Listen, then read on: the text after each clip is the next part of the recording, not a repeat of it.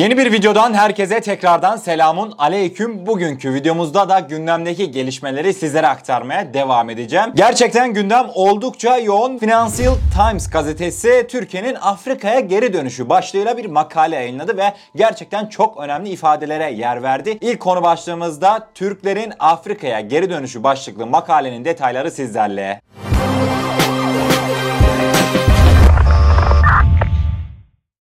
Financial Times gazetesinde Türk yetkililerin Osmanlı İmparatorluğu'nun çöküşünün ardından Afrika'yı büyük ölçüde görmezden geldiği, ancak bunun Cumhurbaşkanı Recep Tayyip Erdoğan'la değiştiği ve Türkiye'nin Afrika'daki yumuşak gücünün Körfez ülkelerinin yanı sıra Amerika Birleşik Devletleri, Fransa, Çin ve Rusya'nın etkisine karşı koymayı amaçladığı belirtildi. Gazete Erdoğan'ın Büyük Oyunu yazı dizisi kapsamında Türkiye'nin Afrika'daki faaliyetlerine odaklanan bir araştırma yayınladı. Özellikle Türkiye'nin Afrika'da ticaret, yardım ve hatta dizilerin kıta üzerindeki Türk etkisini pekiştirmede etkili olduğu vurgulandı. Devamında Financial Times gazetesi Erdoğan'ın geçen Ekim'de Türklerin ve Afrikalıların kader ortağı olduğunu söylediğini anımsattı. Türkiye'nin Afrika ile ticaret hacmini ikiye katlayarak elli milyar dolara çıkarma hedefini ortaya koydu. Bunun da Avrupa Birliği ile Türkiye arasındaki mevcut ticaretin üçte birine denk geldiğini belirtti. Devamında da son olarak yazıda İspanya'daki Navarra Üniversitesi'nden Türk dış politikası uzmanı Michael Tanum'un bu konuya ilişkin değerlendirmelerine yer verildi. Tanum dedi ki eski Fransız sömürgesi Afrika ülkeleri Fransa'ya alternatifler arıyor.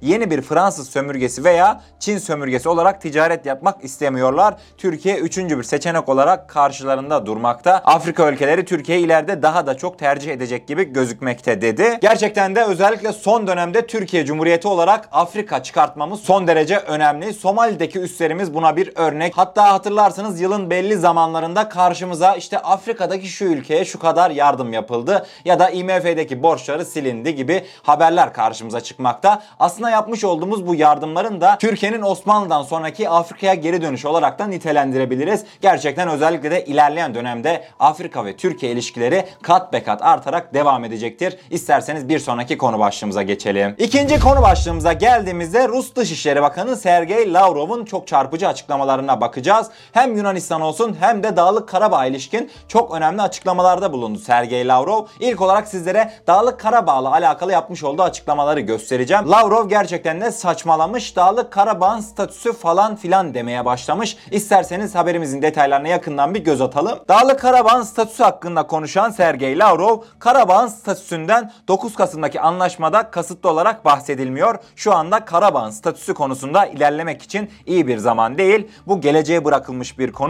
Ermenistan'ın Karabağ ile olan bağını hiçbir zaman reddetmedik. on yıllardır süren müzakereler boyunca Ermenistan ile Karabağ'ın birbirinden koparılması hiçbir zaman gündeme gelmedi. Bu yüzdendir ki Laçin koridoruna kimse tarafından karşı çıkılmadı. Halen de Azerbaycanlı komşularımız dahil tarafların uzlaşı içinde oldukları bir konu ifadelerini kullandı. Ermenistan'ın Dağlık Karabağ'daki sinsi planları bitmedikçe Sayın Lavrov, Azerbaycan'la Ermenistan uzlaşmaz. Öncelikle bunu bir bilin isterim. Ayrıca ilerleyen dönemde görünen o ki değerli dostlar, Rusya Dağlık Karabağ'ın statüsü diyerekten zaten kendisi de bahsetmiş. Ermenilerin Karabağ'la olan ilişkisini reddetmiyoruz. Evet, gerçekten de doğru, Ermenilerin Karabağ'la bir ilişkisi var. Fakat en azından bizim nezdimizde Ermenilerin Karabağ'la olan tek ilişkisi Karabağ'ı işgal ettikleri gerçeğidir. Yani sadece Karabağ'da Ermenileri ilgilendiren durum işgal ettikleri topraktan en kısa sürede çıkmak zorundalardır. Değerli dostlar, gerçekten çok çarpıcı ifadelerdi. Özellikle de Rusya'dan böyle Ermenistan yanlısı bir açıklamada uzun süredir gelmiyordu. Ne diyeceğimizi şaşırdık. Bir gün öyle, bir gün böyle. Açıkçası değerli dostlar, bu durumlara alışacağız mı? Yoksa bu durumlara alışmayıp karşı mı koyacağız? Ne yapacağımızı bilemedik gerçekten. Devamında Sergey Lavrov çarpıcı açıklamalarına devam ederekten bu sefer de Yunanistan'ın, hatırlarsınız bir önceki videomuzda sizlere on iki mil isteğinden, Ege Denizi, Akdeniz'deki Yunanistan'ın kıta sahanlığını on iki mile çıkartma isteğinden bahsetmiştim. Sergey Lavrov ne hikmetse bu konuya da değindi. Yunanistan'ın on iki mile çıkartma arzusu gerçekleşebilir.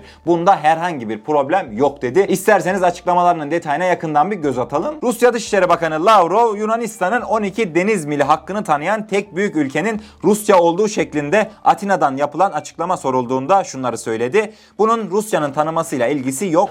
Bu bin dokuz yüz seksen iki Deniz Hukuku Sözleşmesi'nden gelen bir hak. Amerika Birleşik Devletleri dışında hepimizin altına imzasını attığı bu sözleşme devletlerin karasularını on iki deniz mili genişliğinde alanlarda belirleyebileceğini söylüyor. Yunanistan bunu duyurduğunda da bunun tamamen meşru bir karar olduğunu söyledik. Bir ülke tarafından ilan edilen karasuları komşu ülkenin çıkarlarına ters düşüyorsa bu ayrı bir mesele. Bu çıkarların da deniz hukuku sözleşmesi uyarınca meşru olduğu belirlenirse bu durumda diyalog üstünden bir çözüm ve çıkarlar dengesine ulaşmak gerek dedi. Hiçbir anlaşmayı tanımayan Rusya gördünüz mü bin dokuz yüz seksen iki deniz hukuku sözleşmesi falan filan demeye başlamış. Ya Türkiye'yi Ege'deki haklarından, Doğu Akdeniz'deki haklarından mahrum bırakmak istiyorlar ya da Rusya gerçekten de dünyadaki hukuk sözleşmelerine uyuyor. Değerli dostlar, tabii ki hangi seçenek olduğunu siz daha iyi biliyorsunuz. Özellikle de Rusların bu açıklamasındaki tek amaç bana kalırsa ülkemizin menfaatlerinin önüne bir taş, bir engel koymaktır. Zaten Rusların da Yunanları desteklemesinin başka bir açıklaması olamaz değerli dostlar. İsterseniz bir sonraki konu başlığımıza geçelim. Dün akşam saatlerinde sizlere sunmak için haberlere göz gezdirirken çok çarpıcı bir haber karşıma çıktı. Haberin başlığı ise İsrail'den Türkiye'ye skandal şarttı. Tabii doğal olarak bu haberin detaylarını da ben de merak ettim. Devamında ise karşıma İsrail'in Türkiye ile ilişkileri normalleştirmek için Hamas ile bağlantısını kesmesi gerektiğini söylemiş. Türkiye'nin Hamas'la olan bağlantıları resmi olarak geçmemekte. Gelin isterseniz haberimizin detaylarına yakından bir göz atalım. İsrailli kaynaklar İsrail yönetiminin Türkiye'den normalleşme şartı olarak Hamas'ın İstanbul'dan çıkarılmasını istediğini öne sürdü. Haberde İsrail'in üst düzey bir diplomat olan ve Türkiye konusunda uzman olduğu ifade edilen İrit Lil Tan'ı Türkiye Büyükelçisi olarak düşündüğü belirtildi. Hamas'ın İstanbul'da faaliyet gösteren ofisleri olduğu iddiası İsrail tarafından bir süredir gündeme getirilmekte. Türkiye Mayıs iki bin on sekiz'de Amerika Birleşik Devletleri'nin Kudüs'ü İsrail'in başkent olarak tanımasının ardından patlak veren olaylar neticesinde İsrail'in Büyükelçisini geri yollamış, Tel Aviv'deki Türkiye Büyükelçisini de geri çekmişti. Bu tarihten bu yana Türkiye'nin İsrail'de Büyükelçisi bulunmamakta. Aslında İsrail Türkiye'deki işte İstanbul'daki sözde Hamas ofislerinin kapatılmasını falan istemiyor. Tamamıyla bana kalırsa İsrail Türkiye'nin Filistin'e vermiş olduğu desteği kesmesini istiyor. Her ne kadar son dönemde İsrail ile ilişkilerimiz acaba normalleşebilir mi diye düşünürken İsrail yine aramızdaki en büyük problem olan Kudüs'ü devreye soktu. Değerli dostlar, ben sanmıyorum Türkiye'nin de İsrail'in istediklerini yerine getireceğini. Buradaki mesele Hamas falan değil. Hamas'ın zaten İslam'da olduğuna dair kanıtlar dahi yok. Değerli dostlar, yani İsrail Filistin'e vermiş olduğun desteği çek, ben de seninle ilişkilerimi normalleştireyim diyor Türkiye'ye. Bakalım ilerleyen dönemde ne gibi kararlar alınacak? Ben açıkçası olumlu gelişmelerin yaşanacağını düşünmüyorum. Bakalım, hayırlısı olsun değerli dostlar. Bekleyip göreceğiz. Son konu başlığımıza geldiğimizde sizleri bir Yunanistan'a götüreceğim. Yunanistan'dan tutuşma sesleri geliyor. Bu sefer de sözde Yunan jeopolitik uzmanı Filis'ten çarpıcı açıklamalar geldi. Filis dedi ki birisi Türkiye'yi durdursun, Fransa Yunanistan'ı Türkiye'ye karşı korusun dedi. İsterseniz son olarak Yunan kanadından gelen açıklamanın detaylarına hep birlikte göz atalım. Avrupa İşleri Profesörü ve Uluslararası İlişkiler Analisti, Jeopolitik Güvenlik Uzmanı Giorgos Filis Yunan haber sitesine bir röportaj verdi. Röportajında Yunanistan'ın Türkiye ile iki bin yirmi bir yılında ufak bir çatışma yaşayacağını ileri süren Filis, Türkiye ile büyük bir savaşta bulunmayacağız. Çatışma iki ile dört gün arasında olacak. Yunan fırkateyni Limnos ile Türk fırkateyni Kemal Reis'in çarpışması olayı yaşandığında Başbakan Mitsotakis Türkiye'den özür diledi. Bunu hatırlatırım dedi. Devamında Filis Yunanistan ile Fransa arasında yapılan savunma işbirliği anlaşmasına da eleştirilerde bulundu. Fransızlarla askeri savunma anlaşması imzalamak önemli fakat ara çözüm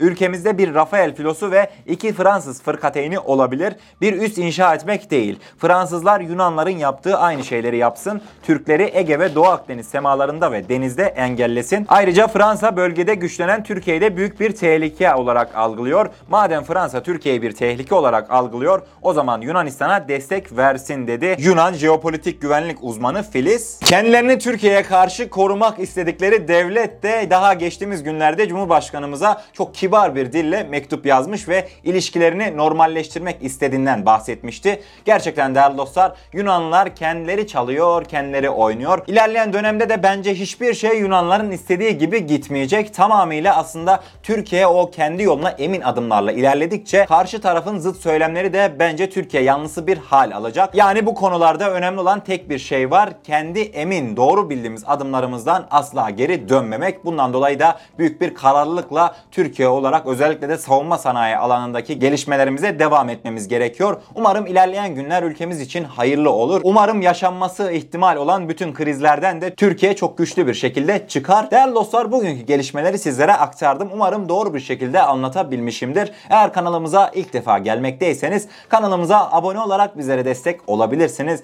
Videomuzda gerçekten beğenmişseniz, beğenirseniz çok mutlu oluruz diyorum ve kendinize çok iyi bakın. Allah'a emanet olun. Her şey istediğiniz gibi olsun. Sağlıcakla.